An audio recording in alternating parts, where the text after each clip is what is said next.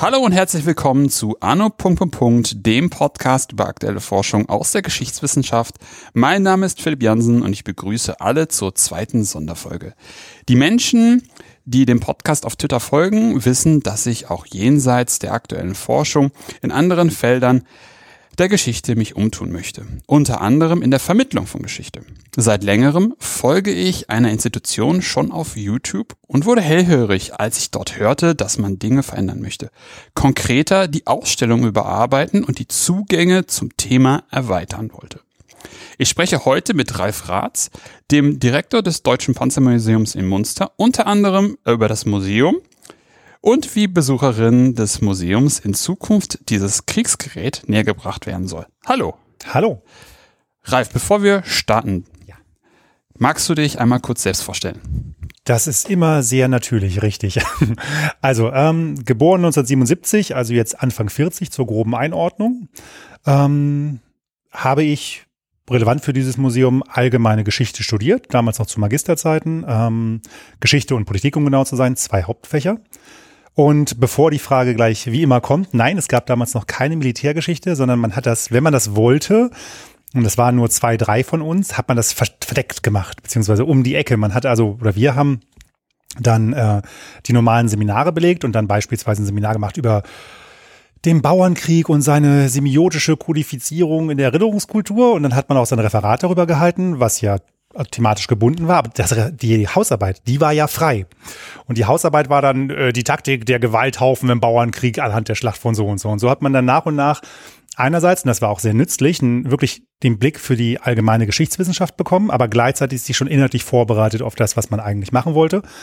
Ähm, und dann hatte ich das große Glück, dass mein Professor damals, äh, Karl Schneider von der Uni Hannover, dem Thema gegenüber aufgeschlossener war, weil er wusste, dass es zu diesem Zeitpunkt schon seit ungefähr zehn Jahren die sogenannte moderne Militärgeschichte gab. Also mhm. die Militärgeschichte, die eben weggeht von, von Pfeilen auf der Karte und Zinnfiguren und so weiter, wie sie im Klischee immer dargestellt wird, sondern damals schon versucht hat, Sozial- und Kulturgeschichte der organisierten Gewalt zu sein. Dann hat er gesagt, gut, wenn du da Lust drauf hast, dann mach es halt. Ähm, wir brauchen noch einen externen Gutachter, weil ich da nicht richtig firm bin, aber ich erlaube dir den Zugang, das Thema zu bearbeiten. Und dann habe ich eine Magisterarbeit geschrieben, die ähm, sehr gut funktioniert hat, die ich heute auch noch gerne äh, rumgebe, die ist dann auch verlegt worden. Ähm, genau, das war sozusagen die berufliche Erstausbildung. Da habe ich ein bisschen an der Uni Hannover gearbeitet, das hat sehr viel Spaß gemacht. Ähm, E-Learning unter anderem damals in den ersten, ersten Schritte Anfang oder Mitte der 2000er. Und dann hat sich tatsächlich das Panzermuseum Munster sozusagen fast, kann man sagen, bei mir gemeldet. Ähm, denn Karl Schneider hatte zwischenzeitlich, weil er sich schon immer für Museumsarbeit interessiert hat und jetzt für Militärgeschichte neu sich interessiert hat, sich in den Beirat des Panzermuseums äh, wählen lassen, weil die eben einen akademischen Beirat haben wollten. Und die Stadt Munster, die das Museum mitbetreibt, da reden wir gleich noch in Ruhe drüber, hat dann aufgrund einer Entwicklung, die wir auch gleich noch skizzieren werden, gesagt, wir brauchen jetzt einen Mitarbeiter. Und da hat er gesagt, ich kenne zufällig einen Militärhistoriker, der nochmal so einen richtigen Job sucht, nicht nur eine befristete Stelle an der Uni. Und äh, ich habe damals gerade mit der Dissertation anfangen wollen und dann hat er halt gefragt, ob ich das machen wollen würde. Und ich habe ungefähr, ich schätze mal, locker eine Viertelsekunde überlegt, bevor ich gesagt habe, mache ich auf jeden Fall. Ähm, damals noch als wissenschaftlicher Mitarbeiter, also als Ergänzung zur damaligen Leitung. Und das war September 2008, also um die 30 war ich da. Dann habe ich das fünf Jahre gemacht als Mitarbeiter und dann wurde ich geschoben auf den Posten des Direktors. Also seit 2013 bin ich für alle Erfolge und Verfehlungen allein verantwortlich. Genau. Und seitdem mache ich das hier und ähm, ja, das wäre so das zu meinem beruflichen Werdegang. So, du hast es gerade schon mal angeteasert. Ja. Was ist das Panzermuseum? Das ist natürlich immer eine Frage, wie man es wie man's betrachtet. Also wir hatten gerade vorgestern äh, Demonstranten hier, die äh, das Panzermuseum definiert haben als den Ort, der der Kriegstreiberei und der Militarisierung der Bundesrepublik dient. Das ist auch eine Sichtweise. Ähm, aus Sicht der Betreiber ist es vor allen Dingen erstmal eine sehr erfolgreiche zivil-militärische Kooperation. Das Panzermuseum ist ein, eine sehr eng verknüpfte Kooperation von Bundeswehr und Kommune Munster, um das kurz zu erklären. Da muss man in die, in die Geschichte zurückgucken. Die Sammlung, die ja den Kern eines jeden Museums darstellt, die Sammlung ist durch Zufall entstanden. Nach dem Zweiten Weltkrieg haben sich in Munster, das rein historisch immer ein Schwerpunkt der Panzertruppe war, ähm, Panzer angesammelt, die entweder aus dem Boden ausgegraben wurden oder ähm, von den neu gewonnenen NATO-Freunden zurückgespendet wurden. Also der Zweite Weltkrieg, die Alliierten haben die Panzer mitgenommen, um sie zu erforschen. Und dann kamen Panzer plötzlich zurück aus Frankreich, aus den USA, aus Großbritannien, auch aus Schweden, über drei Ecken und so weiter und so fort. Und so sammelten sich hier nach und nach Panzer. Und ähm, die wurden halt natürlich in der Halle untergestellt, in der Kaserne. Nun ist aber Munster damals die größte Garnisonstadt gewesen, komplett durchmilitarisiert. Und wenn Soldaten eines können, dann ist es schwätzen. Das heißt, bald wusste jeder, dass es eine Halle gibt mit ganz seltenen historischen Panzern. Was dazu führte, dass der Feldwebel, der diese Halle betreut hat, am Sonntag furchtbar genervt war, weil ständig Leute geklopft haben, die das sehen wollten. Also jetzt ein bisschen flapsig dargestellt, aber im Prinzip war es das, es wurde gesammelt und das Interesse von außen wurde immer größer. Und zu der Zeit haben dann der örtliche General und der Bürgermeister schnell geschaltet und gesagt, gut, dann lasst uns das doch so machen. Dann machen wir da irgendeine Form von Ausstellung draus. Und das Konstrukt, das daraus entstanden ist, 1983 und ist bis heute, Moment, jetzt habe ich eine Sache vergessen. Zwischendurch wurde die Sammlung noch als Lehrmittel der Bundeswehr anerkannt, als Lehrsammlung. Das ist ein wichtiger Schritt. Das war so 73. Da war diese Sammlung zehn Jahre alt. Da wurde sie erstmal als militärisches Lehrmittel anerkannt. So. Und dann wurde eben gesagt, gut, wir machen diese Lehrsammlung jetzt der Öffentlichkeit zugänglich. Und dieses Konstrukt, was dann 83 ins Leben trat und bis heute gilt, sieht so aus, dass das Panzermuseum auf militärischem Grund und Boden steht. Wir sind Kasernengelände, wir haben draußen Stacheldraht und Achtung, scharfe Schießenschilder, die sind keine Folklore oder Ausstellungsstücke, das ist militärisch gesichertes Gelände. Und auf diesem Militärgelände stehen Hallen. Und diese Hallen sind bezahlt und werden betrieben von der Kommune Munster. In diesen Hallen stehen die Panzer. Die gehören weiterhin der Bundeswehr und bilden auch weiterhin die Lehrsammlung, sind also noch ein Lehrmittel, sind übrigens deswegen, weil sie auf Bundeswehrgrund stehen, auch nicht demilitarisiert. Also normale Panzer, die man im Museen sieht, sind, auch wenn sie hübsch aussehen, innen zerschnitten und zerstört. Unsere sind das nicht. Und der öffentliche Museumsbetrieb um diese Panzer herum wiederum, der wird von der Kommune Munster wiederum getragen und organisiert. Das bedeutet dann eben, dass es einen militärischen Leiter gibt, den Leiter der Lehrsammlung, der verantwortlich ist vor allen Dingen für die Pflege der Objekte, für ihre Bewegung, äh, Reparatur, Wartung, aber auch das Heranholen neuer Objekte. Das ist in unserem Fall der Oberstleutnant Kielhold. Und auf der zivilen Seite eben mich als den, ja, man kann sagen, den, um es fair zu sagen, den Leiter des Zivilteams, aber mit dem Titel Direktor des Panzermuseums eben. Also wir intern unterscheiden immer zwischen Lehrsammlung und Museumsteam. Und zusammen sind wir das Panzermuseum. Nach außen hin wird das anders wahrgenommen. Genau, das ist die Arbeitsteilung. Die Lehrsammlung benutzt die Fahrzeuge auch noch zur Ausbildung der Soldaten und der Soldatinnen, weil ja die Offizieranwärter im Rahmen ihrer historisch-politischen Bildung hier durchgehen sollen. Das tun sie auch. Früher waren das mal so 15, 20.000 im Kalten Krieg, also als wirklich noch alle Soldaten im Munster da einmal durchgewandert sind. Heute sind das noch ungefähr 3.000 pro Jahr von unseren circa 105 bis 115.000 Besuchern. Also das Panzermuseum gehört zu den 5% besucherstärksten Museen in Deutschland. Allerhand allerhand für ein Thema, von dem immer gesagt wird, das darf man ja gar nicht ausstellen. Hm. Wo, wo, ich dann, wo wir dann vielleicht auch mehr oder weniger so ein bisschen näher an das, an das Thema kommen. Es, es gibt ja auch noch die Wehrtechnische Ausstellung in, in, in Koblenz. Mhm, die Wehrtechnische Studiensammlung, ja, ja genau. Genau. Die ja, wo man ja sagen könnte, da gibt es ja irgendwie Parallelen. Jetzt hatte ich, jetzt hatte ich ja schon im Intro gesagt, im, im, in eurem YouTube-Channel, wo wir vielleicht auch nachher nochmal drüber sprechen könnten, was das so mit Geschichtsvermittlung irgendwie mhm. zu tun hat, mhm. hast du oder habt ihr sehr deutlich dargestellt, dass es sozusagen eine Erweiterung, eine Erweiterung der Herangehensweise irgendwie geben mhm. soll.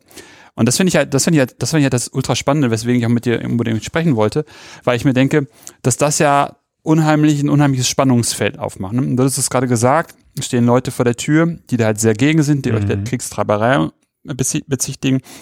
Und andererseits überlegt ihr hier intern, wie kann man das Ganze irgendwie neu machen, anders machen, mit einer anderen Perspektive oder mit mehreren anderen Perspektiven. Mhm. Wie ist da so, wie ist es dazu gekommen? Hm. Also, ähm, vor zehn Jahren, als ich angefangen habe, da hatte die Wehrtechnische Studiensammlung oder kurz gesagt WTS in Koblenz und das Panzermuseum eigentlich denselben Charakter. Und zwar eine Sammlung von, von Objekten, die der Öffentlichkeit zugänglich gemacht wird. Das ist aber erstmal keine Museumsarbeit. Und das muss man auch in Richtung der WTS sagen. Die haben keinen musealen Auftrag. Das heißt, sie müssen nicht didaktisch oder pädagogisch arbeiten. Ich bevorzuge das Wort didaktisch. Ähm, sondern sie müssen ihre Ausstellungsstücke bereithalten für die, für die äh, Forschung der Bundeswehr. Und da dürfen auch Besucher durchgehen. Das Panzermuseum in Munster war auch lange Zeit so. Das hat vor allem damit zu tun, dass es eben kein Personal gab, kein Geld gab. Das ist auch gar kein Vorwurf an die Vorgängergeneration. Das war einfach so. Das ist auch ein sehr schwieriges Thema. Und man darf auch nicht vergessen, 80er, 90er Jahre, der Zeitgeist, das politische Klima war ja auch ganz anders. Ähm, das heißt, aus diesem Grund war eben auch Munster eine, eine, eine Sammlung, die ausgestellt wurde. So. Als ich 2008 hier angefangen habe, habe ich als erstes, oder durfte ich, das war ein großes Glück, durfte ich als erstes für mich eine Arbeitsplatzbeschreibung selber schreiben. Das gesagt, was muss gemacht werden? Und da war, das ist mir damals schon ein Satz in den Sinn gekommen, den ich heute immer noch benutze, wenn ich irgendwo Fördergelder eintreiben will, dass ich sage, für ein Museum darf und muss es egal sein, ob wir Pflüge, Pianos oder Panzer ausstellen. Es sind Kulturobjekte, für viele Leute keine schöne, aber es ist egal bei Kultur. Es ist ein Missverständnis, dass Kultur schön sein muss. Es sind Objekte der Kulturgeschichte, die ausgestellt werden müssen. Wenn das passiert, müssen sie aber nach musealen oder museologischen, besser gesagt nach museologischen Grundsätzen vermittelt werden. Das bedeutet, sie können nicht einfach hingestellt werden. Wenn man hört, dass das ja eine, eine wahre oder ehrliche Erzählung sei, ist das Unsinn. Das ist Weglassen von Kontexten. Das ist noch politischer, als wenn man Kontexte ran nagelt. Das heißt, es muss ein Kontext geboten werden. Das war der erste Gedanke. Die Panzer, die da stehen, müssen in einen Kontext gestellt werden. Der nächste logische Gedanke war dann, weil die Museologie es eben auch als Mainstream so vorgibt, ich bin da gar nicht originell, das ist nur die Anwendung auf die Panzer, war die Multiperspektivität. Jedes Objekt kann multiple Geschichten erzählen, wie beispielsweise auch mit unseren Protestanten vor der Tür, die eine ganz andere Geschichte aus einem Panzer rausziehen als ich oder jemand anderes. Das heißt, ganz früh, schon 2008, 2009 war klar, die Ausstellung muss so umgestaltet werden, a, dass sie ein Narrativ hat, dass sie eine Erzählung hat – diese Erzählung muss multiperspektivisch sein, zweitens, damit sie überhaupt irgendwas bringt, denn nur mit einer Vielzahl von Perspektiven kriegt man auch eine Vielzahl von Besuchern aktiviert, dass die was mitnehmen.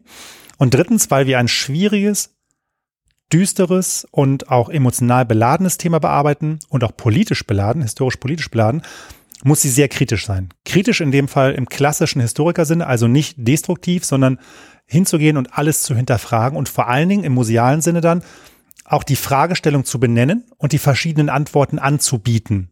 Und da schließt sich wieder der Kreis zum multiperspektivischen Narrativ. Das ist so die Grundidee gewesen. Und von da aus ging es eigentlich fast direkt nur in die Ausarbeitung. Das, also, es war gar nicht schwierig. Es war auch nichts, worüber wir uns streiten mussten, als wir, und damals noch ich, da war ich tatsächlich der einzige Neue. Jetzt sind wir ein Team von äh, im Stab alleine drei Leuten, die sich inhaltlich mit dem Museum beschäftigen. Als ich dann hingegangen und gesagt, da müssen wir hin, gab es keinen Widerspruch. Das hängt auch ganz stark damit zusammen, und das kann ich nicht überbetonen, dass zu der Zeit, jetzt sind wir im Jahre 2010, 2011, das Militärhistorische Museum in Dresden seine Neukonzeption zum Abschluss gebracht hat. Und das Militärhistorische Museum in Dresden hat ja sogar als offizielle Leitlinie eben diese Kultur- und Sozialgeschichte der organisierten Gewalt und ist das Leitmuseum der Bundeswehr.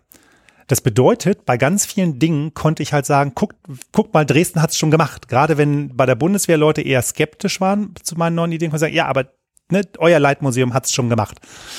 Das hat dann zwar nicht immer die Emotionen beruhigt, aber zumindest war dann der formale, die formale Frage erledigt. Mhm. Genau. Und seitdem auf ganz kleiner Flamme die ersten Jahre, seit 2013, als das Basiskonzept dann vom Rat der Stadt anerkannt wurde, der ja wie gesagt für die Vermittlungsarbeit zuständig ist und von der Bundeswehr bei ihm auch abgenickt wurde, denn wir sind ja zusammen hier. Ich bin der Bundeswehr nicht unterstellt, aber natürlich müssen wir zusammenarbeiten. Ähm, von da aus haben wir es nur noch ausgearbeitet. Und der erste richtige Stand war dann so ungefähr 2016 fertig. Mit, ich glaube, 150 Seiten hat das Konzept und das ist nur das Grobkonzept. Und dann sind wir losgegangen und haben Fördergelder eingesammelt. Und das war eine ganz spannende Erfahrung, weil wir natürlich durch die Diskussion mit den verschiedenen Interessengruppen, mit den Soldaten, mit den Zivilisten, mit dem Förderverein, mit auch den interessierten Internet-Communities und so weiter, hatten wir am Ende ein sehr inhaltsstarkes Konzept, weil wir viel schreiben mussten, um alle gleichzeitig zu beruhigen, kann man ruhig sagen. Also keiner ist mit dem Konzept wirklich unglücklich. Manche sind nicht richtig glücklich, aber niemand verdammt ist. Das heißt, wir haben ein sehr inhaltsstarkes Konzept geschrieben und als wir dann bei den Fördergeldgebern aufgetaucht sind, erinnere ich mich noch bei einer Gelegenheit, wo das ausgesprochen dann deutlich gesagt wurde, endlich, endlich kommt mal wieder ein Museum, das nicht mit Architektur punkten will, sondern mit Inhalten. Das war ein schöner Moment, weil wir mit Architektur wirklich nicht punkten können wenn man sich das mal anguckt bei äh, Google. Ähm, genau, dann wurde halt gewürdigt, dass wir uns diesem Thema so angenähert haben, also kritisch und multiperspektivisch. Und das scheint ganz gut gelungen zu sein, ja.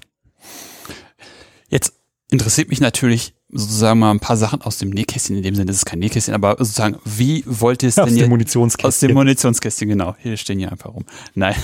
Nein, aber wie, wie geht ihr, wie geht ihr wirklich konkret vor? Das würde mich einfach mal, oder ich glaube auch die Hörer echt interessieren, also wie man es irgendwie an einem Beispiel oder, oder generell und dann irgendwie an einem Beispiel, wie man das, wie ihr das festmacht, wie ihr, wie ihr das multiperspektivisch ah, ja. Mhm. ja. Äh, vor, vor, machen wollt. Ja, ähm, da, da habe ich ähm, tatsächlich auch durch diese ganzen Fördergeldgespräche zwei Beispiele vorbereitet wie ein Fernsehkoch. Ähm, also ein, ein Beispiel für die multiperspektivische ähm, Arbeit ist der, der Westfeldzug der Wehrmacht 1940. Den kann man immer super dafür nehmen. Und zwar gibt es für den, für den Westfeldzug, für diesen berühmten Blitzkrieg, den ich bitte auch für die folgenden Podcasts immer nur in Anführungszeichen verstanden haben wir, genau, machst die Geste schon. Also für diesen Blitzkrieg gibt es eben dieses, dieses Meisternarrativ der früheren Jahrzehnte, ähm, neues Konzept, brillant durchdacht, wahnsinnig gut ausgeführt und quasi zum Erfolg verdammt. So, Mahnstein, äh, Hitler, Guderian, Rommel, die großen Denker, alles durchdacht und dann mit fliegenden Fahnen bis zum Kanal und der Sieg äh, schnell eingefahren.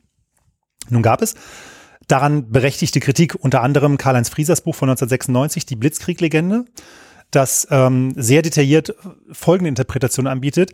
Nein, die Führung der Wehrmacht war genauso konservativ wie ihre französischen und britischen Konterparts, bis eben auf diese kleine Gruppe der jüngeren Panzergenerale. Die waren aber nicht relevant, weil in jeder großen Armee sich nicht die jungen Kleinen durchsetzen, sondern eben das große Establishment. So, jetzt haben die gesagt, okay, wenn Hitler nach Westen will, dann arbeiten wir einen Plan aus. Und was haben sie erwartungsgemäß gemacht? Denselben Plan wie 1914. Woraufhin Hitler gesagt hat, will ich alles nicht. Das läuft ja auf dasselbe Ende hinaus. Damit hat er ausnahmsweise zufällig recht gehabt. Das haben die auch selber gesehen. Frieser hat das sehr schön nachgewiesen, übrigens an der Rüstung, die betrieben wurde. Also vor 1940 wurde vor allen Dingen Sachen gebaut wie äh, Gewehre, Gewehrmunition und Stacheldraht und solche Sachen. Also das ist tatsächlich genau das Zeug, was du brauchst für einen Grabenkrieg. So. Alle Seiten wussten, dass es wieder genauso ablaufen würde, vermutlich wie 1914. Voraussagen darf man ja nie machen. Und deswegen hat Hitler Mahnstein überhaupt nur zugehört, als der plötzlich morgens bei ihm beim Frühstück sagt und auf die Karte gezeigt hat und gesagt, hier, ich will das mal so rum machen. Ich möchte mit den Panzern durch die Ardennen und dann unten rum hoch. Friese hat sehr schön gesagt, Hitler hat gesagt, ja, das will ich auch, aber er hat überhaupt nicht verstanden, was Mahnstein will. Schöne Interpretation. Und dann wurde es eben versucht. Es war eine Notlösung. Das ist erstmal die erste große Änderung. Es ist keine brillanter neuer Plan, sondern es ist eine Notlösung. Zweitens, die Art und Weise zu sagen, wir könnten durchbrechen und operativ vorstoßen, ist kein neues Prinzip, sondern der alte Bewegungskrieg der deutschen oder der preußisch-deutschen Militärtradition. Ähm, und da gab es sogar noch so, so Zügel in den Befehlen, dass gesagt wurde, wenn die Infanterie auch nur an einer Stelle die Panzer überholt, dann packen wir alles wieder zusammen und hören auf damit. Also sehr, sehr vorsichtig. Und dann dieser eigentliche Durchbruch, wirklich der Maßübergang, der dann bedingt hat, dass die Deutschen überhaupt so durchgestoßen sind, ist auch natürlich tapfer durchgeführt worden, das muss man so sagen, von den angreifenden Soldaten, die über den Fluss gegangen sind, aber es war halt auch viel Glück dabei. Ähm, hinter denen hat sich nebenbei gesagt der längste Stau der Weltgeschichte aufgestaut, der darauf gewartet hat, irgendwie voranzukommen. Ähm, Guderian selber hat später gesagt, paraphrasiert, diesen Erfolg hätten wir niemals haben dürfen. Das hätte gar nicht klappen dürfen. So.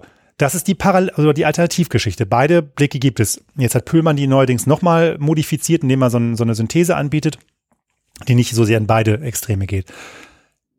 Das Schöne ist jetzt in der Vermittlung, und jetzt schließt sich der Kreis zur Frage, in der mhm. Vermittlung können wir auf das Meisternarrativ zurückgreifen, indem wir die Besuchergruppen fragen. Denn Friesers Buch ist jetzt, kurze Mathe für Anfänger, 24 Jahre alt.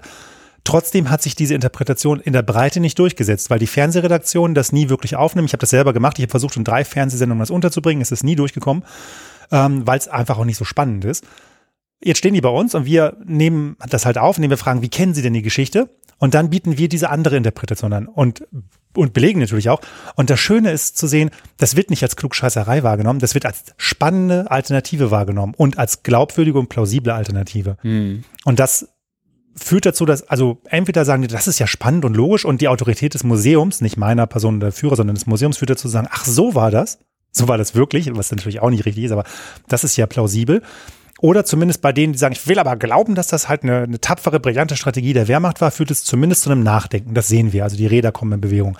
Das ist übrigens der Moment, wo ich meinen Job wirklich liebe, wenn man das sieht, auch wenn die Leute die Schilder lesen. Also das wäre so ein Beispiel für eine multiperspektivische Betrachtung und momentan ist auch meine Überlegung, dass wir beide Erzählungen in irgendeiner Form gegenüberstellen ähm, in der neuen Ausstellung, weil es ist natürlich leicht, das in der Führung zu machen. Das mit einem Schild oder einer Medienstation zu machen, wird schwieriger, aber das ist dann der nächste Schritt. Also das wäre das eine Beispiel. Und das andere Beispiel, da ist auch diese Kritik natürlich gleich drin, ne, weil es eben viel, viel ähm, kritischer durchdacht wird. Und das andere Beispiel, was ich immer benutze, ist, dass die Ausstellung, wie sie jetzt ist, Tod, Leid und Sterben nicht abbildet. Bis mhm. auf einen, einen Bereich, der lange dafür ein Experimentierfeld für uns war, der jetzt aber geschlossen wurde aus technischen Gründen. Tod, Leid und Sterben findet nicht statt, ist aber zentral für, für Panzer. Panzer sind Gewalt- und Tötungsmaschinen, Vernichtungsmaschinen. Ähm, und sie sind dafür gedacht, sogar wenn es Panzer aus dem Kalten Krieg sind, die nie eingesetzt wurden, da haben wir ja viele von da stehen, aber sie waren dafür gedacht. Ähm, Und dann stellt sich mir die Frage, wie, wie bringen wir das an die Leute ran und wie, wie macht man da die Geschichten? Und eine Geschichte, die wir zum Beispiel gemerkt haben, dass sie immer gut funktioniert, sind die sogenannten Bodytanks. Das ist ein Begriff, den eigentlich keiner kennt in Deutschland, auch in Amerika wenige Leute. Ähm, viele Leute kennen von den Marines diese Idee, dass sie niemanden zurücklassen. Dieser Schlachtruf, dass niemand zurückgelassen wird. Das gilt auch für, für Leichen. Und ähm, in Vietnam haben die Marines Panzer eingesetzt und haben in diesen Gefechten ja auch oft Soldaten verloren. Und jetzt hat man die, die Kameraden jetzt zurückbringen müssen. Und äh, dann wurden diese, wurden die, haben sich die Panzerkommandanten versammelt und haben gewürfelt. Und der Verlierer, ja andersrum, der Gewinner hat auf seinen Panzer obendrauf die Ausrüstung der toten Kameraden bekommen. Ja. Der Verlierer hat die Leichen bekommen. Ja. Nicht, weil man die Leichen nicht anfassen wollte, man, man wollte die Kameraden ja mitnehmen, das hat nichts Zwischenmenschliches, sondern die Panzer, die die Marines benutzt haben, hatten oben Lüftungs- Gratings. Mhm. Und darunter mhm. war der heiße Motor. Das bedeutet, wenn die nach Hause gefahren sind, zurück ins Lager, ist Blut und Gedärme auf diesen Motor getropft und dieser Geruch ging aus den Maschinen nicht mehr raus. Weil die, ähm, die Reinigung, die Dampfreinigung der Motoren stoisch im Drei-Monatstakt gemacht wurde. Das heißt, wenn das gerade war, ist man vielleicht zwei Monate mit diesem Grillgeruch der eigenen Freunde rumgefahren. Mhm. Das ist so eine Geschichte, die kann man benutzen, nicht weil sie so gruselig gory ist, sondern weil die, die wenn man sie richtig erzählt, die Leute wirklich nachdenklich werden lässt, was ist also das Verhältnis von Mensch, Maschine, Kameradschaft und so weiter, was das bedeutet. Und wir haben die Erfahrung gemacht, die Maschine, äh, Entschuldigung, die Geschichte lässt die Leute ruhig werden und zuhören. Und das ist die Art und Weise, wie wir es auch beschreiben wollen. Da gibt es eine ganze Reihe von Geschichten mittlerweile. Das ist übrigens auch ein, ein gutes Beispiel dazu, wie verschieden man auf die Panzer schauen kann. Ähm, mhm. Ich hatte mal äh, schnell ineinander zwei Gespräche. Das eine mit einem jungen Leutnant, der sagte, er findet Panzer total geil. Er weiß auch gar nicht, wie man Panzer anders wahrnehmen könnte. Diese, diese Macht und diese, diese Kraft dahinter. Und kurz davor hatte ich mit einer, mit einer alten Frau gesprochen, die noch aus Pommern geflohen war. Und die hat auf das Kettenrasseln gewartet hinter sich aus dem Wald, weil sie gewusst hat, dann wäre die Rote Armee da gewesen. Mhm. Und das habe ich dann ihm erzählt. Und dann ist er ins Stocken geraten mhm. und hat drüber nachgedacht in Ruhe. Und das sind die Momente, wo wirklich man merkt, wie wichtig Museumsarbeit ist, weil man Leute dazu bekommt, nachzudenken. Und ich glaube, wir ändern wirklich in vielen Köpfen grundsätzlich was. Mhm. Auf jeden Fall. Also das, das ich hatte auch gerade gestern äh, die Vietnam-Doku von Ken, Ken Burns. Burns mhm. Kommt das darin vor mit den Bodytanks? Nicht mit den Bodytanks per se, aber es sind diese amphibischen Schmalketten. Mhm ähm, Panzer von den, von den Marines und da haben sie äh, in dem Fall vietnamesische Körper hingelegt, weil die ja wiederum auch Bodycounts, also es war ja eine mhm, genau. sehr sehr statistiklastige ja. Konfrontation dieser Vietnamkrieg und da hatten sie dann sozusagen da dann vietnamesische Leichen äh, durch die Gegend transportiert. Das, das fand ich, das, das war auch einer der Punkte, nämlich gerade dieser Aspekt, den man ja, wenn man diese Maschine sieht, dann ist man ja sehr schnell so äh, dieses staunende Kind vor der großen genau. Ingenieursmaschine. Von daher kann ich auch den Leutnant verstehen, aber natürlich auch auf der anderen Seite die, die ältere Frau, die aus Pommern geflohen hm. ist. Das ist übrigens, wenn ich da kurz einhaken darf, hm. das ist auch eine Sache, die wir auch schnell begriffen haben und die wir auch immer wieder ähm, äh, verbreiten, wie jetzt auch hier, weil es wichtig ist.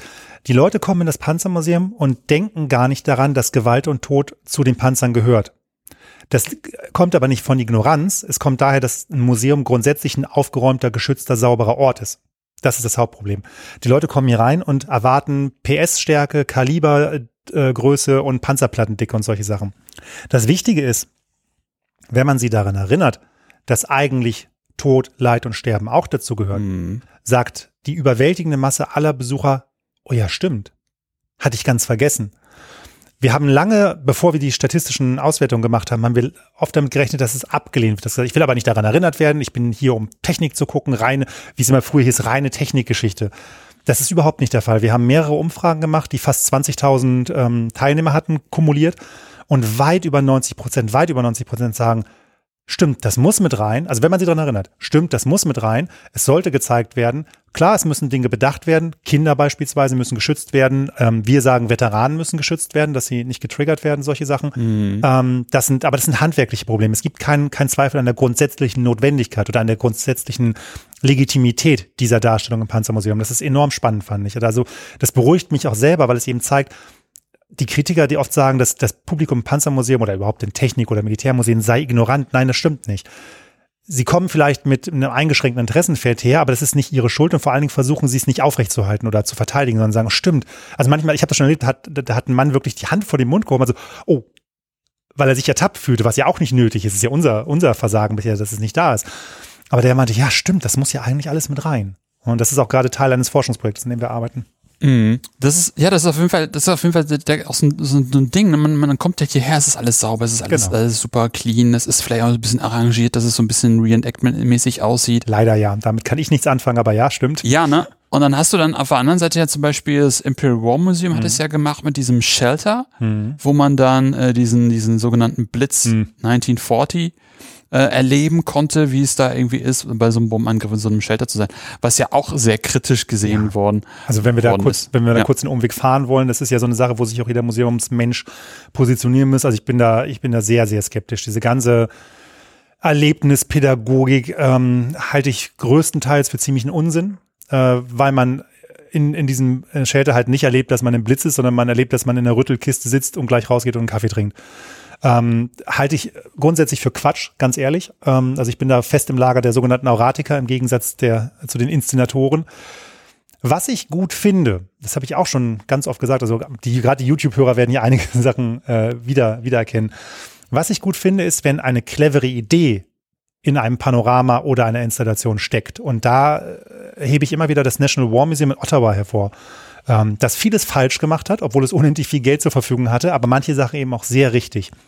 Und eine Sache, die ich da erlebt habe, wo ich wirklich gesagt habe, das ist richtig gute Museumsarbeit, war folgendes.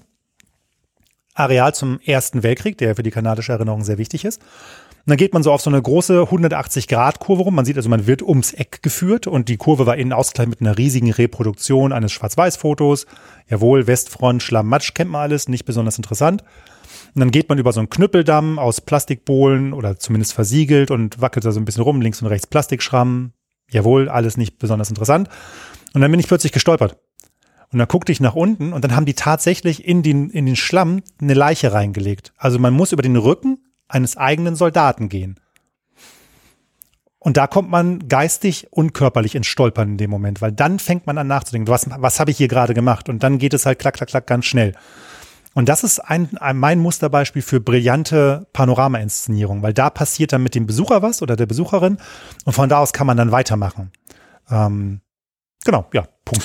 Was, was ich ansonsten für mich persönlich immer noch ganz spannend finde, weswegen ich ja auch am Anfang echt so, man könnte sagen, also im Podcast heiße Themen ange, angepackt habe, wie zum Beispiel die PR der Waffen-SS, hm. ähm, dass das irgendwie politisch hoch aufgeladen oder problem, problematische äh, Folgen werden könnten was meine Erfahrung persönlich ist und was glaube ich auch ähm, generell, was ich auch in Museen spannend finde, so wie ihr es, so wie ihr es wahrscheinlich auch vorhabt, so auch eine gewisse Art von Nüchternheit da reinzubringen ja. ähm, und dass die einfach eine viel intensivere Wirkung auch nachhallend hat, als wenn man das versucht irgendwie mit mit mit mit mit, mit so bombastischen Installationen, bombastischen Effekten irgendwie zu machen, die vielleicht für den Moment so ein ein, ein, ein, ein, ein eine, so irgendein Gefühl los, losbrechen lassen, aber nach hinten hin halt so, naja, ja, wie so ein bisschen wie Achterbahn fahren. Ja, genau. Das ist schöner Vergleich, gefällt mir gut. Ähm, genau so wollen wir es machen. Also wir haben, oder anders, wir wissen, dass die Museen als solche natürlich eine hohe Vorschussautorität haben. Mhm. Das ist, ne, Museen sind unglaublich anerkannte Institutionen, haben in allen Umfragen über die höchsten Vertrauensvorschüsse. Das möchten wir nutzen und ähm, das bestimmt zum Beispiel auch unsere Social Media Arbeit. Wir sind ja sehr aktiv da, aber halten uns viel zurück, weil wir eben uns auch nicht zu sehr in die Niederung der alltäglichen Kämpfe um Details begeben wollen, weil wir das eben nicht ankratzen wollen. Und das gilt auch für die Ausstellung. Wir wissen zum Beispiel, dass viele äh, Leute gerade aus der eher konservativ slash rechten Ecke unsere Arbeit kritisch beäugen, aber trotzdem zu uns kommen, weil wir eben das Panzermuseum sind. Und dann sagen wir, gut, dann lassen wir uns halt auf diesen Dialog ein oder gucken uns mal an, was die so uns anbieten. Genau. Und das kann eben nur weiterwirken, wenn wir nicht in, in in Agitprop verfallen oder in, in so einen Aktionismus verfallen, sondern genau wie du sagtest, nüchtern die Wissenschaft sozusagen äh, einmal durch den Fleischwolf drehen, vermittelbar machen und nach außen tragen. Wir haben natürlich dabei Standpunkte, das ist keine Frage. Ähm, aber das ist das, was bei den Leuten wirklich ankommt. Genau. Und das, so soll es auch gemacht werden. Und ähm, bis jetzt haben wir damit auch die besten Erfahrungen gemacht. Jetzt hattet ihr, jetzt habt ihr nicht nur ein neues Konzept euch überlegt und Geld eingeworben, sondern ihr wollt das Ganze auch noch größer machen. Ja. Was ist da die Idee dahinter? Warum wollt ihr das machen? Also größer ähm, wäre schön. Wir bleiben auf dem Gelände, das wir bis jetzt haben. Wir können uns nicht vergrößern, weil in alle Richtungen ähm, Nachbarn sind. Was wir machen wollen, ist Folgendes. Ähm, die Bauwerke des Panzermuseums sind seit 1983 immer weiter gewuchert. Also es gibt keine, keine einheitliche Architektur, sondern die sind immer weiter angebaut und, und rangebaut worden. Und gerade die ältesten sind halt wirklich baufällig. Also baufällig im Sinne von oben regnet es rein und unten drückt das Wasser rein, wenn es regnet, der Wind pfeift durch, die Viecher rennen rein. Die sind hinüber. Das heißt, große Teile des, der Museumshallen müssen stumpf abgerissen werden und neu gebaut werden, um die Objekte zu konservieren. Also Panzer sind natürlich relativ dankbare Objekte, im Gegensatz sagen wir mal zu einer Brokatjacke aus dem 18. Jahrhundert. Aber auch die rosten und gerade diejenigen, die, die sich mit Oldtimern irgendwie auskennen, da ist es meistens nachvollziehbarer. Gummidichtung, Kunststoffe, Leder, das ist alles anfällig. Und da wir keine Heizung haben, keine Klimatisierung, stehen unsere Autos halt, also Panzer nennen wir intern immer Autos, stehen halt zwischen heiß und kalt, zwischen feucht und trocken die ganze Zeit. So, das darf nicht sein. Und das bedeutet, die alten Hallen müssen weg, müssen durch neue ersetzt werden. Bei der Gelegenheit bemühen wir uns, ein einheitliches Design in den Hallen einzuführen. Wir brauchen einen äh, neuen Verwaltungstrakt, weil es gibt keine Büros in diesem Museum. Als das Büro, äh, als das Museum gebaut wurde, war ja nicht mit vielen Mitarbeitern gerechnet worden ursprünglich, sondern mit einer Person, die aufschließt und das Museum führt. Und Nochmal ein ganz großer Kostenpunkt. Zentral im Museum, im, im, Hof, wird eine große Klimaanlage vergraben, die von da aus alle Hallen klimatisiert. Mhm. Und dann ist die Frage schon beantwortet. Also wir wollen A, eine schönere Umgebung schaffen, indem wir hohe lichte Hallen bauen, aber vor allen Dingen ist die Masse des Geldes wirklich dafür da, die Panzer zu konservieren, indem wir Hallen bauen, die auch klimatisiert sind und die dicht sind. Ähm, von diesen 19,3 Millionen, die uns der Bundestag genehmigt hat, sind für die Ausstellungsgestaltung, für die eigentliche Museumsgestaltung, also das, was der Mensch nachher sieht, äh, sind nur 1,3 Millionen vorgesehen, 1,4 Millionen vorgesehen. Insofern sehr sparsam. Genau, aber das ist der Plan. Und wie muss man, also wie, wie geht ihr pädagogisch jetzt zum Beispiel an? Ihr habt das, du hast von, von, von Offizieren erzählt, die hier immer noch durchgeschleust werden, bei denen das politische Arbeit äh, oder politische Bildung ist. Ähm, das wird ja auch hochgefahren. Peter. Lieb ist ja auch einer von denen, mit denen ich schon gesprochen habe, ja. der extra dafür ein Buch geschrieben hat und weitere sind jetzt auch gefolgt. Wie ist es zum Beispiel, wenn eine Familie da ist, wo der Vater vielleicht gerade zu diesen eher zahlenlastigen mhm. Panzerfans gehört, aber zum Beispiel der Rest der Familie keine Ahnung von Panzertechnik beispielsweise hat. ähm, dann haben sie erfahrungsgemäß sowieso keine Chance, weil der Vater ihnen alles erzählen wird. Das wissen wir aus der Praxis. Ja, aber wie greift ihr das mehr oder mhm. weniger in eurem, in eurem neuen Konzept auf? Weil ja, klar, habt ihr, habt ihr diese neuen Felder, ähm, über die wir gerade schon gesprochen haben, mhm. aber wie sieht dahingehend, also wie, wie sieht dieses ganze Konzept einfach aus? Ja, wie, wie, ja. wie organisiert ihr das? Also da gibt es zwei, zwei Ansätze. Ähm, grundsätzlich ist erstmal so, wenn man, also jetzt fürs ganz konkrete Beispiel nochmal, wenn man so eine, wenn man so eine Gruppe hat, ähm, die Zahlen und Technik interessierten und Vorgebildeten, das sind meistens die sogenannten selbstversichernden Besucher. Äh, die gibt es in jedem Museum. Wer vorgebildet in ein Museum geht, freut sich meistens bestätigt zu sehen, was er schon weiß. Das ist erstmal eine wichtige Sache. Ähm, und das bedeutet, das neue Museum wird natürlich auch weiterhin die Quartettzahlen bereithalten. Ne? Also Produktionszahlen, Panzerungsdicke sind ja weiterhin wichtige Kenndaten. Das war auch lange Zeit ein großes Missverständnis in der internen Kommunikation mit den Interessengruppen um das Museum herum, dass gedacht wurde, der Rats will die Technikgeschichte rausschmeißen. War nie der Plan. Es war immer der Plan, ähm, dass mehrere Erzählungen dazu addiert werden. Und das beantwortet deine Frage eigentlich. Ähm, wenn die Menschen nachher durchs Museum gehen, werden sie verschiedene Perspektiven auf die Panzer ständig angeboten bekommen äh, sei es durch Multimedia-Stationen, Texte, Audio-Guides oder was auch immer. Und sie können sich immer das rauspicken, was sie wollen. Das bedeutet, jemand, der, wie das mal so schön jemand sagte vom Förderverein, den das ganze linke Geschwätz auf den Texten, äh, wie es so schön hieß, nicht interessiert, der kann sich auch weiter nur die Panzer angucken und kann die, die Zahlen und Produktionszahlen und so weiter zur Kenntnis nehmen. Oder sich beispielsweise Medien angucken über den Einsatz und kann aber die Texte über Frauen und Panzer oder Leid, Tod und Sterben und so weiter kann einfach auslassen. Während die Familie, sich vielleicht für andere Sachen interessiert, die dann zur Kenntnis nehmen kann. Das ist so quasi die Querschnittsbetrachtung durch die Ausstellung. Grundsätzlich ist es aber folgendermaßen. Wir wissen, dass die, ähm, die Besucher und Besucherinnen des Panzermuseums relativ jung sind. Ja, nee, das ist Quatsch. Sie sind sogar sehr jung für ein Museum. Also die Masse unserer Besucher liegt zwischen 30 und 40. Wir haben nur 11 Prozent über 60-Jährige und wir haben noch einen großen, äh, großen Balk unten bei äh, 0 bis 20, also Familien. Wir profitieren mhm. stark vom Heidetourismus und deswegen haben wir viele Familien. So, das ist aber die Generation, Erstens sind Frauen und Kinder dabei, die lange überhaupt nicht im soldatischen Dienst waren, also die Frauen, die Kinder sowieso nicht. Und von den Männern sind auch viele nicht mehr gedient oder nur sehr kurz gedient. Das heißt, unser Publikum hat sich auch dahingehend verändert. Früher ist man davon ausgegangen, hier kommen Soldaten und Ex-Soldaten her. Die wissen zumindest die Technik. Die neue Besucherstruktur weiß nicht mehr, wie eine Kette funktioniert oder wie sich ein Turm dreht oder warum ein Geschützrohr zurückläuft. Und deswegen haben wir gesagt, okay, wir machen es jetzt wie folgt. Das erste Drittel der Ausstellung wird eine technische Einführung. Da wird nach dem alten Dreisatz Mobilität, Schutz und Feuerkraft, so unterteilt man Panzer im Regelfall, mhm. wird erklärt, warum rollt ein Panzer, also Kette, Motoren, wo ist das da drin, wie funktioniert das, wie ist das aufgehängt? Dann, wie ist er geschützt? Was sind Panzerplatten? Wie baut man die? Warum sehen Panzer heute anders aus als vor 100 Jahren? Und dann, wie und womit schießt er? Das ist so die, die Grund, dass der grundsätzliche Dreisatz erstmal abgeladen wird. Das ist übrigens keine reine Technikgeschichte. Da kommt auch schon Politik, Sozial- und Kulturgeschichte dazu. Äh, warum sind bestimmte Aufhängungen nicht gekauft worden? Ökonomische Über Überlegungen. Warum manche Panzer gebaut worden, manche nicht? Politische, kulturelle Überlegungen und so weiter. Aber es ist, als thematischer Fokus ist die Technik da. Das heißt, da sind aber auch schon mal die Mitglieder deiner, deiner Familie alle bedient. Also mhm. der Vater kann wirklich bis ins Detail gucken, die Christie-Aufhängung gegenüber der Schlittenaufhängung und so weiter und so fort. Während sich die, die sich breiter interessieren, erstmal überhaupt erklären lassen, was eine Aufhängung ist. Also das, da sind beide, beide Subgruppen ähm, bedient. Dann kommt so ein Teil in der neuen Planung, wo man erstmal äh, was essen kann. Also entweder bei uns oder man darf auch sein eigenes Essen mitbringen und die Kinder können sich austoben. Man kann die Füße hochlegen. Das ist so nach ungefähr einer Dreiviertelstunde des Rundganges. Und dann, wenn die Besucher und Besucherinnen wissen, was wie ein Panzer grundsätzlich funktioniert, dann erst werfen wir sie in die Chronologie. Dann kommen in den letzten zwei Dritteln 100 Jahre Geschichte des Panzers und zwar unter der, unter der Leitlinie Gefecht der verbundenen Waffen. Das klingt erstmal sehr technisch, ist aber total notwendig, denn Panzer sind auf dem Gefechtsfeld nie alleine gewesen, sondern es war immer etwas um sie herum, das sie geschützt und unterstützt hat. Panzer allein auf dem Schlachtfeld sind verloren. Und das ist für uns eine ganz wichtige Sache als erste Erkenntnis. Ähm, Panzer sind nicht unbesiegbar. Nicht nur sind sie nicht unbesiegbar, sie sind sogar auf Kooperation und Unterstützung angewiesen. Und deswegen ist diese Leitlinie durch das Museum wichtig, weil so wie es jetzt die Panzermuseen alle machen, Panzer nach Panzer nach Panzer, groß, mächtig, still, leise, unterfüttern sie das alte Bild der Unbesiegbarkeit. Nolens Volens. Sie tun es aber. Die Neuerzählung zeigt, Panzer müssen auf dem Gefechtsfeld ackern. Was tun sie? Brauchen Unterstützung. Und von da aus kann man dann direkt weiter in die verschiedenen Vertiefungsbereiche, die sich in Zukunft links und rechts des Hauptnarrativs ansiedeln werden. Zum Beispiel, wie wurde man dafür ausgebildet? Wie war das Leben im Panzer? Haben wir schon zwei Vertiefungsbereiche.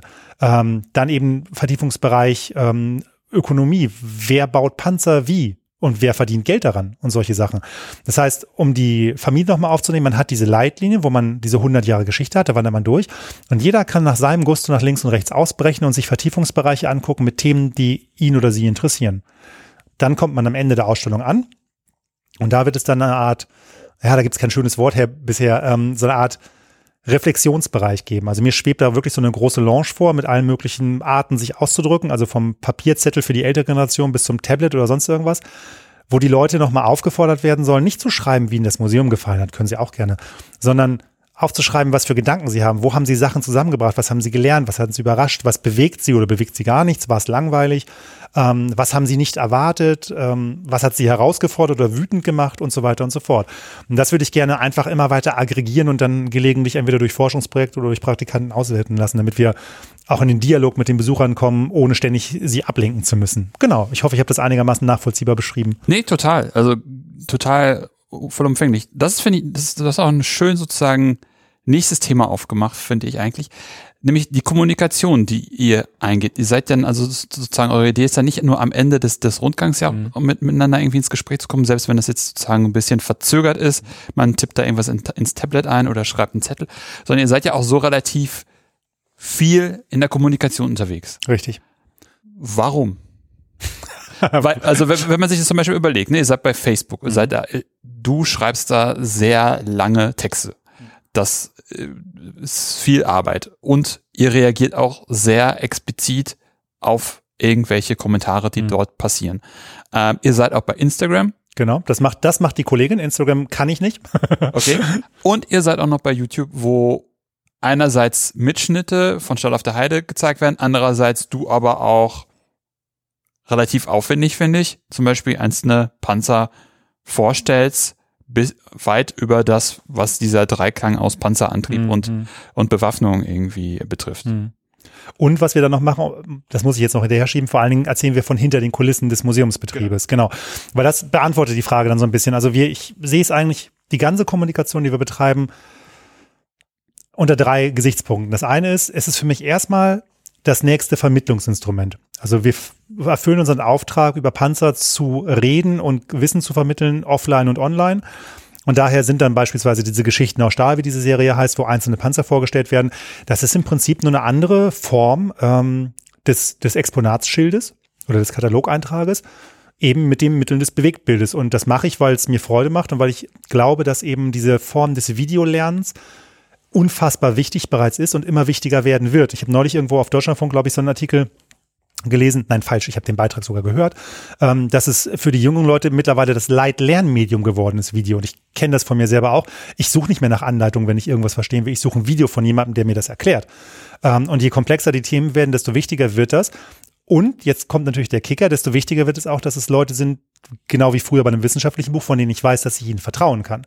Und deswegen ist es ja nicht mein Kanal, sondern der Kanal von Das Panzermuseum. Genau. Ähm, und deswegen will ich halt wieder diese Autorität nutzen und sagen, wenn ihr was über Panzer wissen wollt, schaut her, uns könnt ihr vertrauen, kommt zu uns, hier erfahrt ihr alles über den Panther, über den Merkava, über was auch immer, über die einzelnen Fahrzeuge. Oder in Zukunft, das ist jetzt so mein persönlicher Fokus, den ich jetzt stärker nach vorne rücken will, über einzelne Zusammenhänge, dass man so Happen macht, also was weiß ich, irgendwie die Zusammenarbeit der Sowjets und der Reichswehr, Karma, dass man darüber, da bin ich jetzt gerade im Video. Also das ist ganz klassische Vermittlung, das ist das Erste. Das ist für mich irgendwie verpflichtend. Es ist einfach ein Kanal, den viele Leute sehen. Wenn ich in einem Museum arbeite, nach den 1970er Jahren. Früher war das ja der Musentempel für die Leute, die Abitur als Eingangskarte hatten. Seit den 70ern glauben wir, dass die Bildung in den Museen für alle da ist. Glaube ich, dass wir heute auch verpflichtet sind, diesen Kanal zu bedienen und die Bildung nach draußen zumindest digital verfügbar zu machen. Das ist meine schlichte Überzeugung. So. Ähm, der zweite Weg ist dann Transparenz und Kommunikation. Das dient einerseits dazu, einfach Flurfunk vorzubeugen. Also ich habe ganz früh die Erfahrung gemacht, wenn, wenn ein Museum sich nach außen darstellt, wird ganz schnell so jovial darüber gemutmaßt, was die wohl tun. So, die hätten doch mal einfach das und das in der Ausstellung machen können. Und dann war es immer ganz leicht zu sagen, äh, aus folgenden Gründen geht das technisch und personell nicht. Und hieß es immer, oh, das wusste ich nicht. Und das nehmen wir jetzt einfach vorweg, indem wir, weil wir auch wissen, dass die Leute das sehen wollen, diese Stahlschere Papierserie machen, in der ich einfach erzähle, was gerade bei uns vor sich geht, was wichtig ist. Teilweise haben wir auch diese Fragen an den Direktor, so, ne, was interessiert Sie? Und dann erzähle ich einfach alles. Wir haben keine Geheimnisse. Es gibt kein, kein arkanes Kameralwissen hinter den Kulissen. Klar gibt es ein, zwei Projekte, die wir erstmal vorantreiben, bis wir sie öffentlich darstellen, damit die Überraschung schön ist. Das ist klar, ja. Ähm, aber es gibt, es gibt keine Geheimnisse und deswegen, ähm, ja, es macht mir Spaß, sozusagen unseren Ruf dadurch zu polieren, weil es eben gar keinen Flurfunk erst gibt. Und ich weiß, dass es für die Bindung gut ist. Die Leute sehen es gerne. Sie, sie haben gerne das Gefühl, dass sie bei den Entscheidungen mit dabei sind.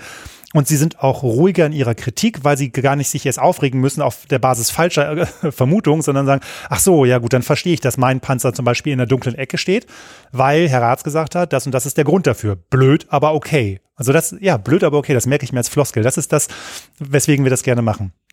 Und das dritte ist ganz einfach Werbung. Wenn wir einen guten Auftritt nach draußen haben, finden Leute uns über diesen Auftritt.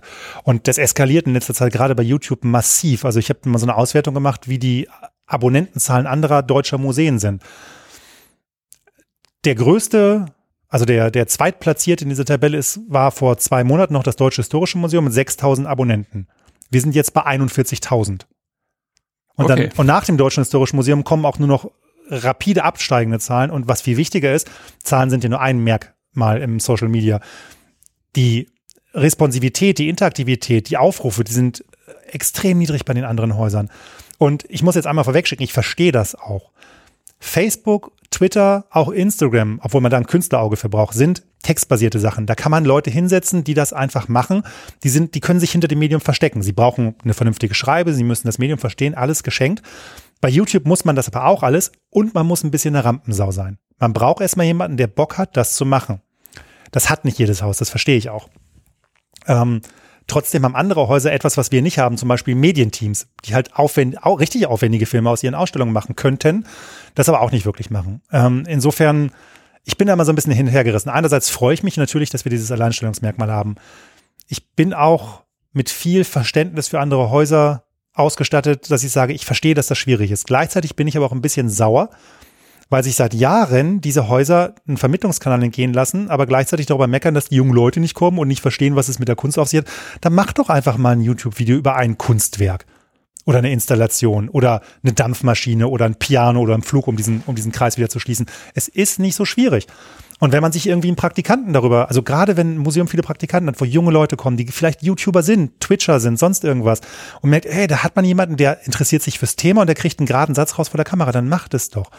Also ich muss da immer ein bisschen vorsichtig sein, nicht selbstgerecht zu werden, aber ich habe doch so eine gewisse, einen gewissen Eifer bei der Thematik, muss ich ganz ehrlich sagen.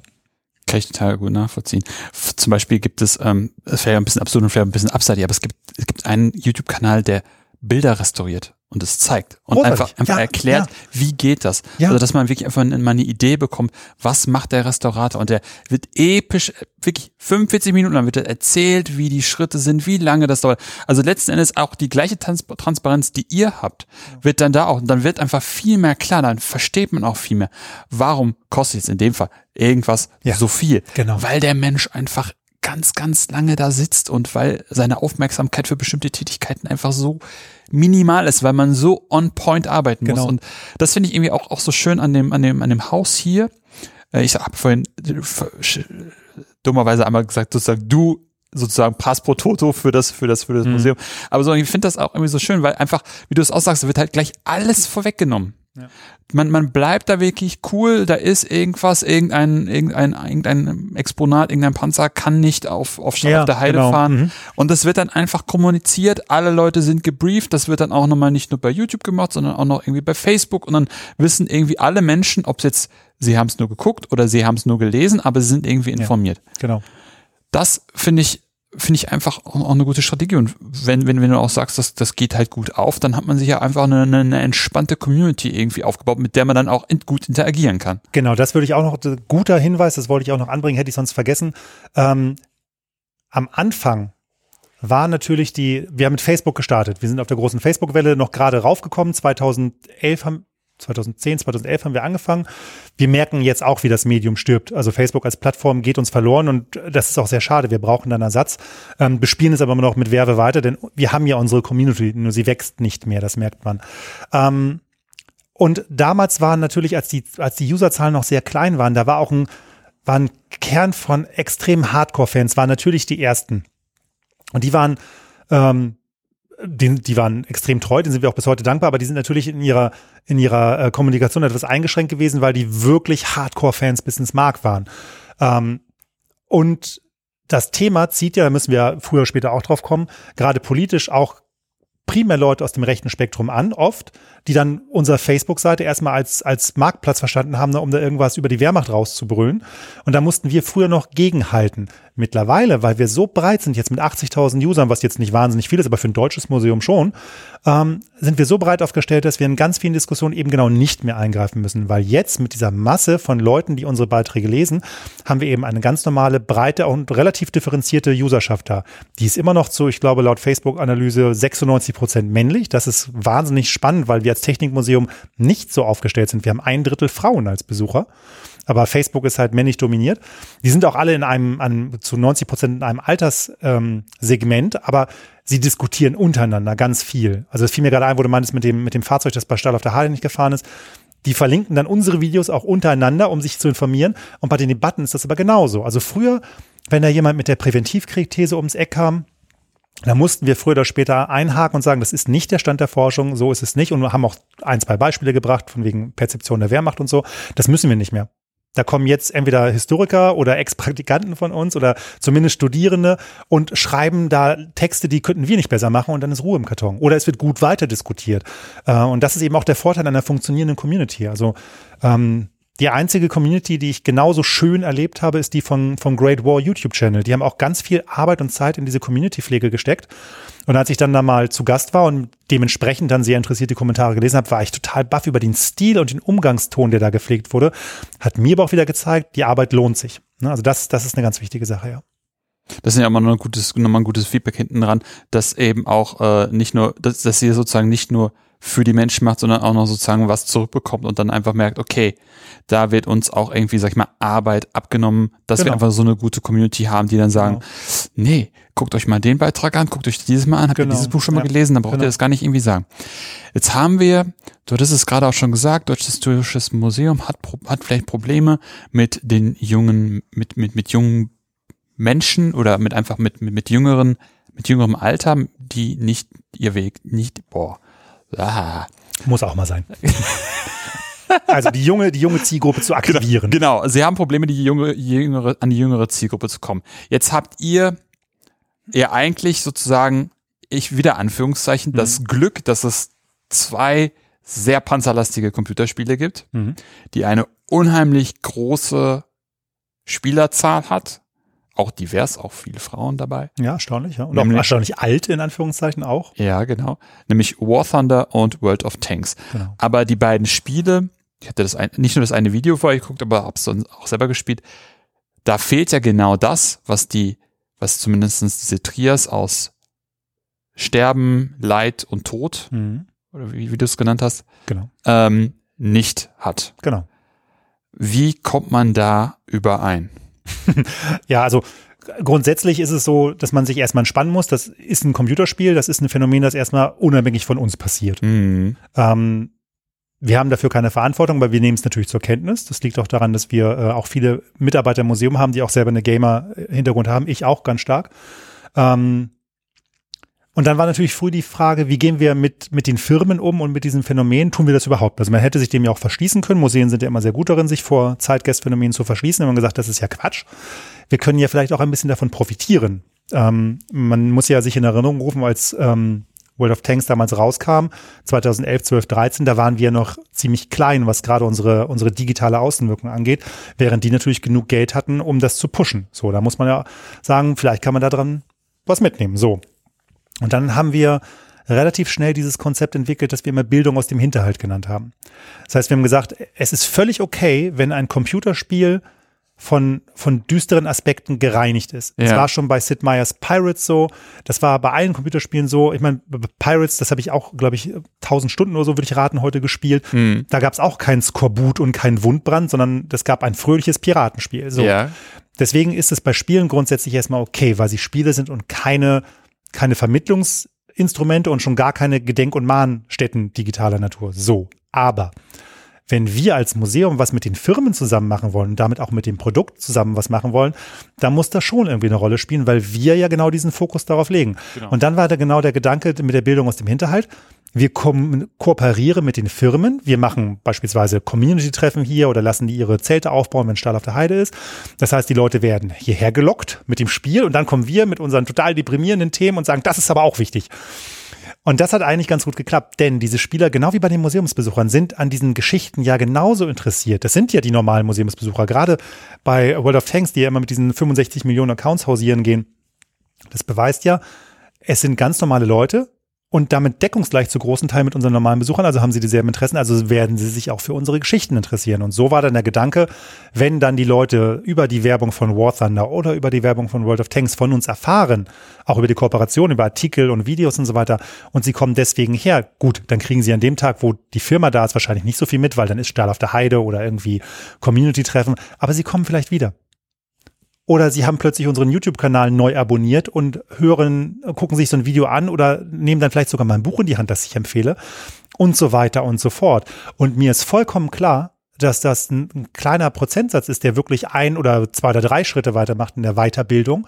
Aber sie sind auf jeden Fall da, die Leute, die dann mehr darüber wissen wollen. Das wissen wir auch und das halte ich auch dieser Community absolut zugute. Und so ist dann diese Kooperation zustande gekommen. Erst früher mit ähm, Wargaming und jetzt eben mit Gaijin, also der Firma hinter War Thunder. Ähm, und das funktioniert auch ganz gut. Ja, Punkt. Mhm. Mhm. Also wir, nochmal, wir, wir, wir müssen das Produkt nicht schönreden, das ist deren Produkt, aber in der Kombination haben wir, glaube ich, eine Synergie. Genau, genau, darauf wollte ich eigentlich auch einfach hinaus, dass wenn du auch sagst, dass ihr jetzt irgendwie andere kleinere so Happen, wie du es ja genannt hattest, irgendwie in Planung habt und das dann sich vielleicht verstetigen wird, dass man ja genau, wenn man irgendwie Interesse hat, Genau. da irgendwie mehr drüber zu erfahren, dass man da ähm, sich irgendwie was angucken kann. Man könnte ja zum Beispiel auch die Idee machen, dass man irgendwie die Karten, die sie da bespielen, daraus irgendwie Videos macht, um einfach sozusagen zu sagen, ja, das habt ihr da gesehen, da gibt es zum Beispiel den spannenden Aspekt, den man mhm. da irgendwie machen kann. Genau. Das finde ich eine, eine super Idee, einfach um das aufzugreifen, wie du es eigentlich auch letztens gesagt hast. Wir greifen es irgendwie auf und sozusagen transformieren es dann in unsere Richtung. Genau. Ähm, das, das, das finde ich, finde ich, finde ich sehr schön, vor allem vor dem Hintergrund einfach, dass man dann wiederum so eine Community einfach auch, auch, auch ja, behutsam, wie sie es halt möchte, ihnen was anbieten kann. Genau. Und dann können sie es halt wahrnehmen oder nicht oder halt das machen, weswegen sie vermeintlich nur hier sind, weil sie einfach an Technik interessiert genau. sind. So, jetzt überlege ich gerade, was, wie wir noch irgendwie abbiegen könnten. Ja, was sich immer anbietet, sind äh, Neonazis. Wie geht man mit denen um? Man lädt sie ein solange sie sich vernünftig anziehen. Das war jetzt eine sehr flapsige Formulierung, aber äh, das ist tatsächlich äh, unsere, unsere Politik. Also, ernsthafter gesagt, natürlich zieht ein Museum, das politisch genutzte Gewaltinstrumente ausstellt, auch Leute an, die politische Meinung haben, also sehr explizite Meinung. Sowohl von links, das sind dann die Protestanten und die Gegner, die zum Beispiel Farbanschläge auf unsere äh, Panzer vor der Tür verüben oder spannende Bekennerschreiben schreiben, wo dann drin steht das Panzermuseum in Bergen, wo ich mich dann gefragt habe, wie sie nachts hierher gefunden haben. Oder eben von der rechten Seite Leute, die gesagt haben, die halt beispielsweise einen starken Wehrmachtsfetisch haben mhm. äh, und das Museum eigentlich als Traditions- und Glorienhalle für die Wehrmacht umgesetzt sehen wollen. So. Jetzt wird beides nicht passieren. Äh, wir haben ein Leitbild geschrieben, mit dem ich sehr zufrieden bin. Ähm, Leitbilder sind ja für viele Institutionen sehr, sehr anstrengend zu schreiben und mhm. oftmals das Papier nicht wert, auf dem sie stehen. Aber bei uns war das wirklich gut und es hat Spaß gemacht und ähm, es ist, finde ich, ein schönes Papier geworden. Und da stehen eben zwei Sachen drin. Das eine ist, das Panzermuseum ist nicht und wird nicht werden eine Traditionshalle, auch nicht für die Bundeswehr, für gar keine Armee. Wir sind kein Traditionsort äh, und auch kein Verherrlichungsort. Und wir sind aber auch keine Mahn- kein Mahnmal und auch keine Gedenkstätte. Wir sind kein Ort für Trauerarbeit. Das heißt nicht, dass jemand hier nicht trauern kann, weil er vielleicht, was weiß ich, den, den, den Mann oder sogar den Vater in Afghanistan verloren hat im gepanzerten Fahrzeug. Das heißt auch nicht, dass jemand im Inneren nicht äh, sich erhoben fühlen darf, wenn er seinen alten NVA-Panzer sieht. Das ist die autonome Sinnstiftung, die jeder Besucher für sich machen kann, darf und soll. Da haben wir auch nicht reinzufuschen. Wir machen Bildungsangebote. Die Interpretation des Ortes auf der emotionalen Ebene obliegt jeder Person selber. So. Was wir aber vermeiden können, müssen und auch tun, ist, dass Gruppen oder Personen das Panzermuseum als Bühne benutzen, um ihre politische Gesinnung, die vielleicht mit einer inneren Erhebung angesichts des Tigerpanzers einhergeht, ähm, nach außen darzustellen. Das bedeutet, ja, wir lassen auch Leute rein, von denen wir wissen, dass sie rechtsextrem oder rechtsradikal sind, solange sie die Klappe halten. Und solange sie, also jetzt politisch, ne, also nicht mhm. hier rumstehen und irgendwie äh, über die, über die Nichtexistenz des Holocaust schwadronieren. Und solange sie keine verfassungsfeindlichen Symbole zeigen oder anderer, oder anders geartete, wie wir finden, unpassende ähm, politische Symbole oder Parolen zeigen. Das bedeutet ganz konkret in der alltäglichen Arbeit, dass ich beispielsweise, also alle Mitarbeiter, sogar ich bin auch schon mal vor die Tür gekommen, das selbst zu machen, Leute dazu zwinge, bestimmte Kleidungsmarken, wie zum Beispiel diese Orion Reconquista, die es jetzt gibt, auszuziehen, weil ich nicht zulasse, dass mit dieser Jacke durch diese Ausstellung gerannt wird. Trotzdem darf aber dieselbe Person danach reingehen, weil ich glaube, dass das Museum das aushalten können muss, dass verschiedene Meinungen sind keine Meinungspolizei.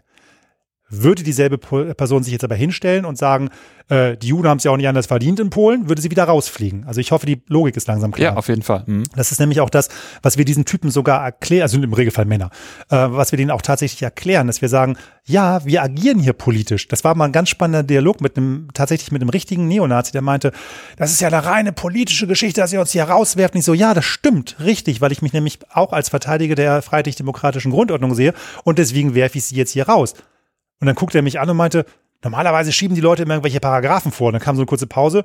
So ist das ja fast in Ordnung. Also weil er sich halt ernst genommen fühlt in seiner politischen Rolle. Nicht irgendwie, ja, wie sie müssen gehen wegen Paragraph 86a, was in dem Fall auch einschlägig war, aber das war nicht der Punkt. Ich habe ihm gesagt, ich suche die Konfrontation mit ihm. Wir machen das übrigens immer in der Lobby vorne, nicht hinter einer Tür. Wir machen das draußen, wo die Leute das sehen.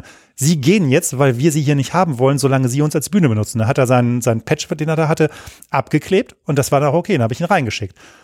Wie hoch, finde ich, ist die Chance, dass sein, sein Kopf nach dem Museumsbesuch gedreht wird? Wahrscheinlich unter 0,1 Prozent.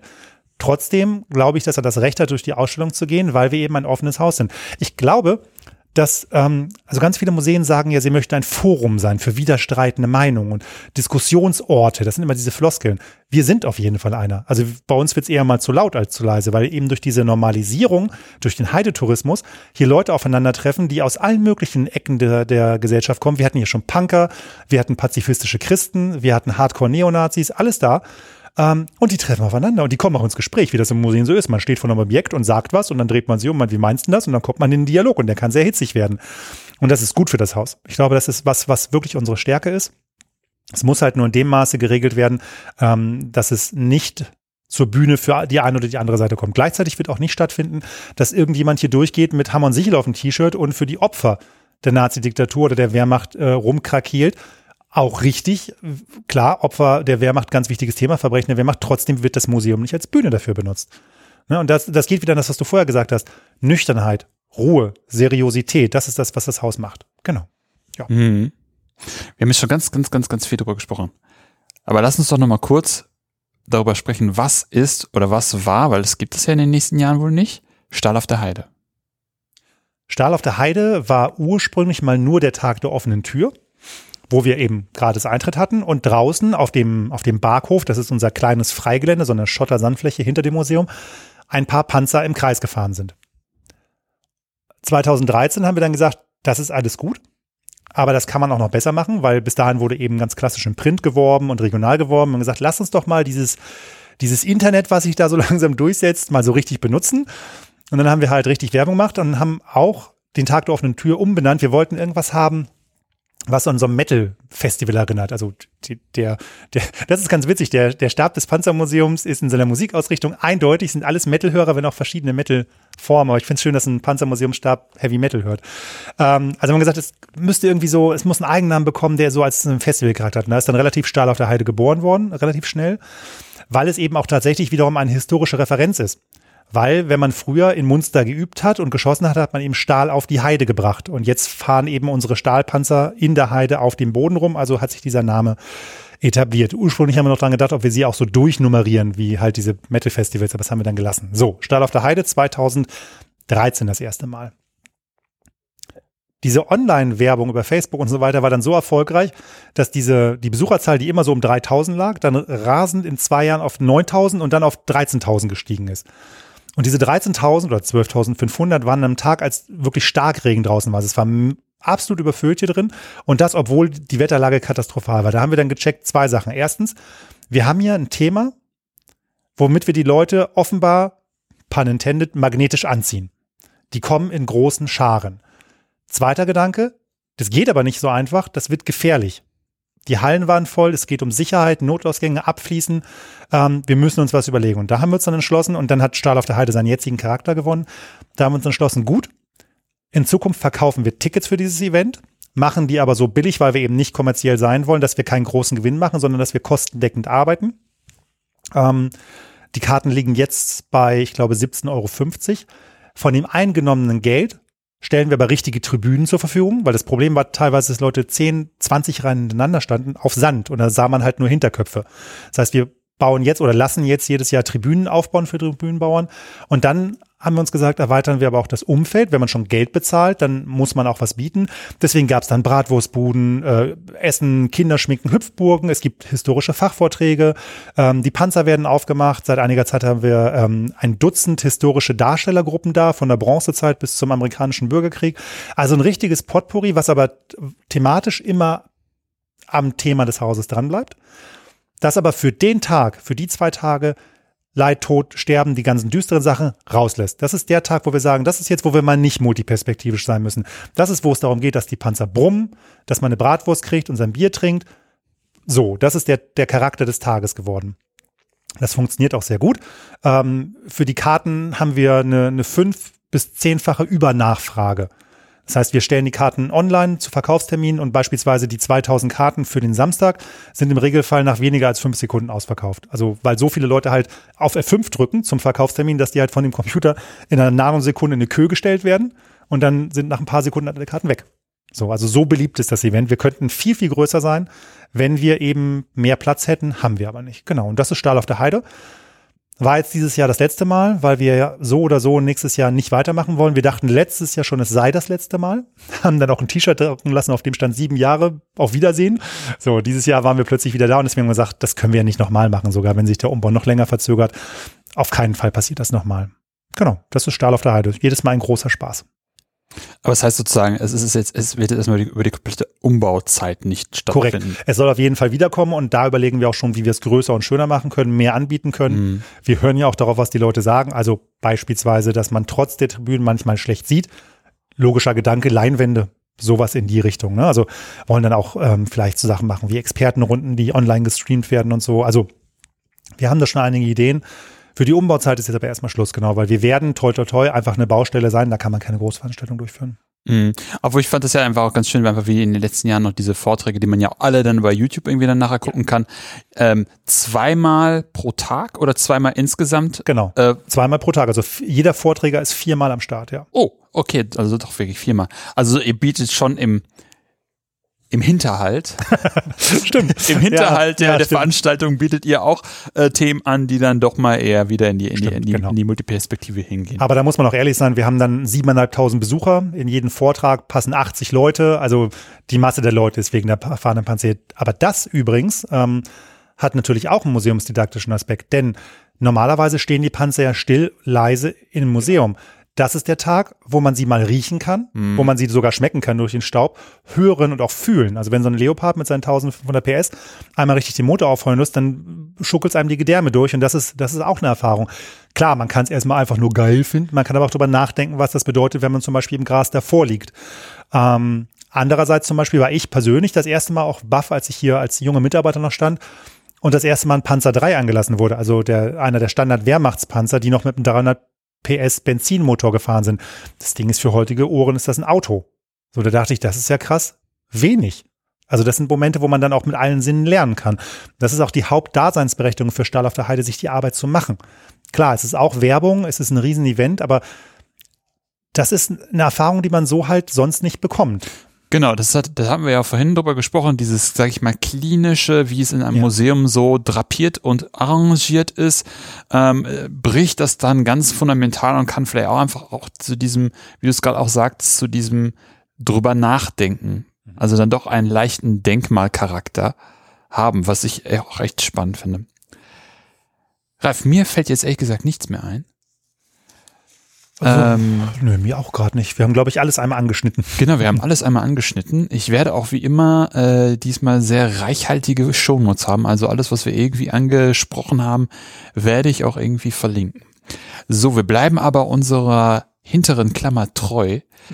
Ich hätte nämlich immer noch die Frage, hast du eine Literaturempfehlung für unsere Hörenden, wenn die sich ein bisschen in Sachen Panzer vertiefen wollen? Immer. Ähm Wobei es da echt schwierig ist. Ich habe neulich äh, mal ein Buch gelesen, wo ich dachte, es sei eine schöne Einführung in, in Panzer und es war das schlechteste Panzerbuch aller Zeiten, das ich gelesen habe.